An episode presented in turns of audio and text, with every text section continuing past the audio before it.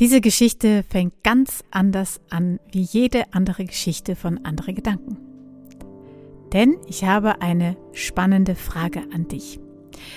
Die Geschichte habe ich aufgenommen im Rahmen der Naturkunst-Kultur-Fahrradtouren und die sind immer verbunden mit Aufgaben, Anregungen in der Natur.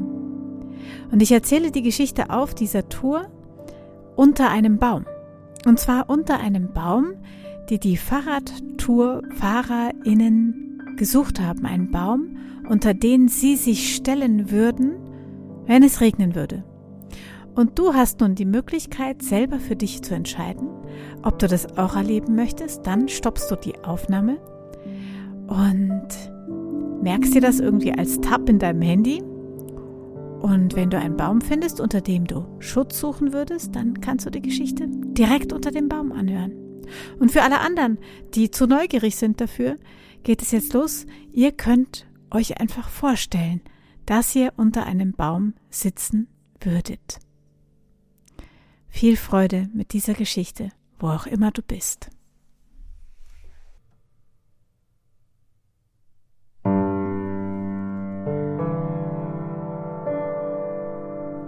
Jetzt würde ich ja sehr gerne sehen, unter welchem Baum du deinen Platz gefunden hast.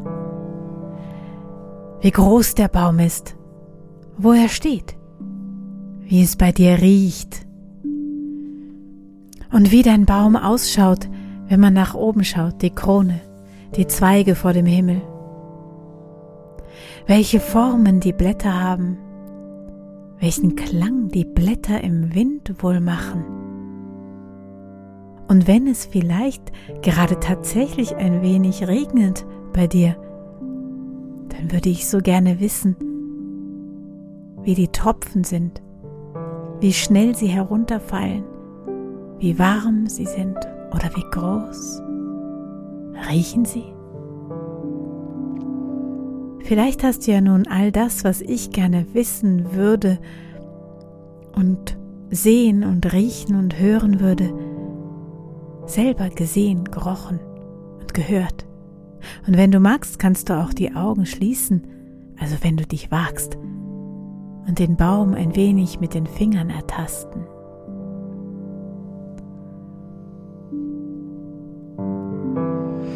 Auf jeden Fall hast du bestimmt einen guten Baum gefunden, unter dem du Schutz finden würdest, wenn es regnen würde. Oder vielleicht regnet es ja auch, wie gesagt. Ich erzähle dir auch eine Geschichte von einem Baum, den ein Oberhaupt einer kaiserlichen Familie einst als Schutz gegen Regen aufgesucht hat. Es war nicht dein Baum. Dein Baum, der steht da, ganz fest verwurzelt. Aber der Baum, unter dem jenes japanische Oberhaupt deiner Familie saß. Nun, ich fange lieber von vorne an. Denn diese Geschichte, diese Geschichte hat einen echten Ort, einen Ort in der Nähe von Tokio. Damals, vor vielen hundert Jahren, da war jener Ort nicht urban wie heute. Nein, da gab es Felder und Wälder und Falknereien und eben große, große Häuser und Familiensitze. Und einer dieser Oberhäupter der Familie, der war unterwegs von seiner Falknerei nach Hause. Es war ein wunderschöner, sonniger Tag. Doch plötzlich da, da gab es einen Platzregen, wie es ihn lange, lange Zeit nicht mehr gegeben hatte. Man würde noch viele Tage, Wochen und Monate über diesen Regenguss sprechen. Er war wirklich gewaltig. Und da suchte jener reiche Mann, jenes Oberhaupt der Familie, einen Platz, um sich unterzustellen. Und er fand einen großen Baum. Und er schützte ihn auch vor dem Regen. Und als er so durch die Regentropfen hindurch sah, durch den dampfigen Waldboden da, da bemerkte er erst, dass er bei diesem heruntergekommenen, verlassenen Tempel war. Jener Tempel, von dem man munkelte, dass noch ein alter letzter Mönch darin hausen würde, aber das konnte nicht sein. Er war ja fast nur noch ein Gerippe von Tempel. Und als er da hindurch schaute, das verlassene Gebäude sah, da kam eine wunderschöne weiße Katze unter dem Dach herbeigelaufen. Durch den platternden Regen war sie gerade noch zu erkennen, und sie setzte sich unter den Vorsprung des Daches jenes Tempels und schaute ihn ganz unverwandt direkt in die Augen. Dann, dann schien sich die Katze zu putzen. Doch, doch, sie putzte sich gar nicht. Nein, nein, nein, nein, sie, sie winkte. Ganz sicher, sie winkte. Miau. Miau. Und sie winkte noch einmal. Es sah so aus, als, als würde sie ihn herwinken.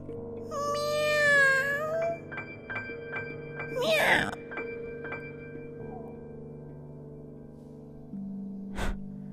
Der reiche Mann schaute rechts, schaute links. Sah er recht? Was soll das bedeuten, eine Katze? Eine Katze könnte Gutes oder Schlechtes bedeuten.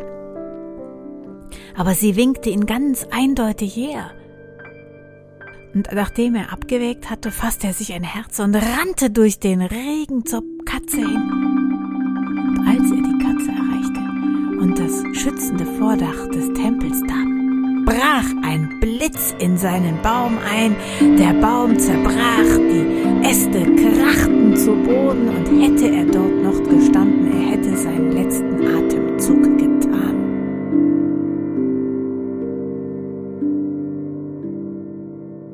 Er schaute auf die Katze. Sie hatte ihm das Leben gerettet. Und es war eine wunderschöne, gut gepflegte Katze. Wie konnte das sein? Er schaute sich ein wenig in dem alten Tempel um und fand tatsächlich jenen letzten Mönch, der dort noch ausharrte, und er versprach ihm,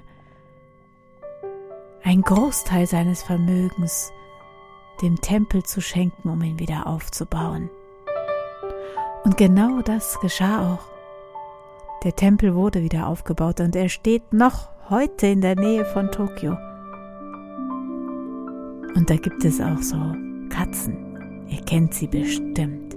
Jene Katzen, jene Winkelkatzen, die Maneki Neko, die das Glück herbeiwinken, die wir aus Plastik kennen, mit dem Winkearm, die in vielen asiatischen Läden stehen, um das Glück und den Reichtum herbeizuwinken. Ja, denn genau das hat ja jene Katze auch getan.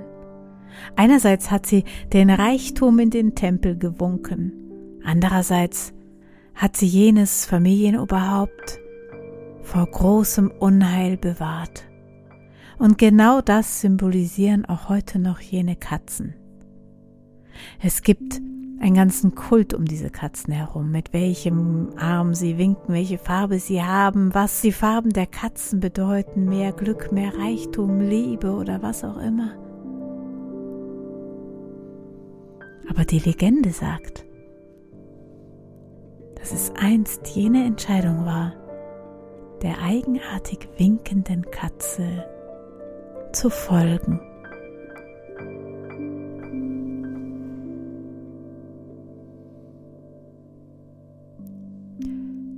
Vielleicht winkt ja diese Geschichte auch das Glück und den Reichtum, der ja in Geschichten nicht nur Geld bedeutet, in dein Leben hinein.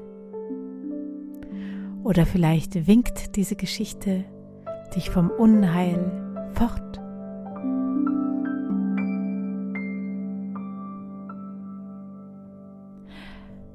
Eines aber ist sicher, dein Baum, der steht da, ganz kräftig und klar für dich.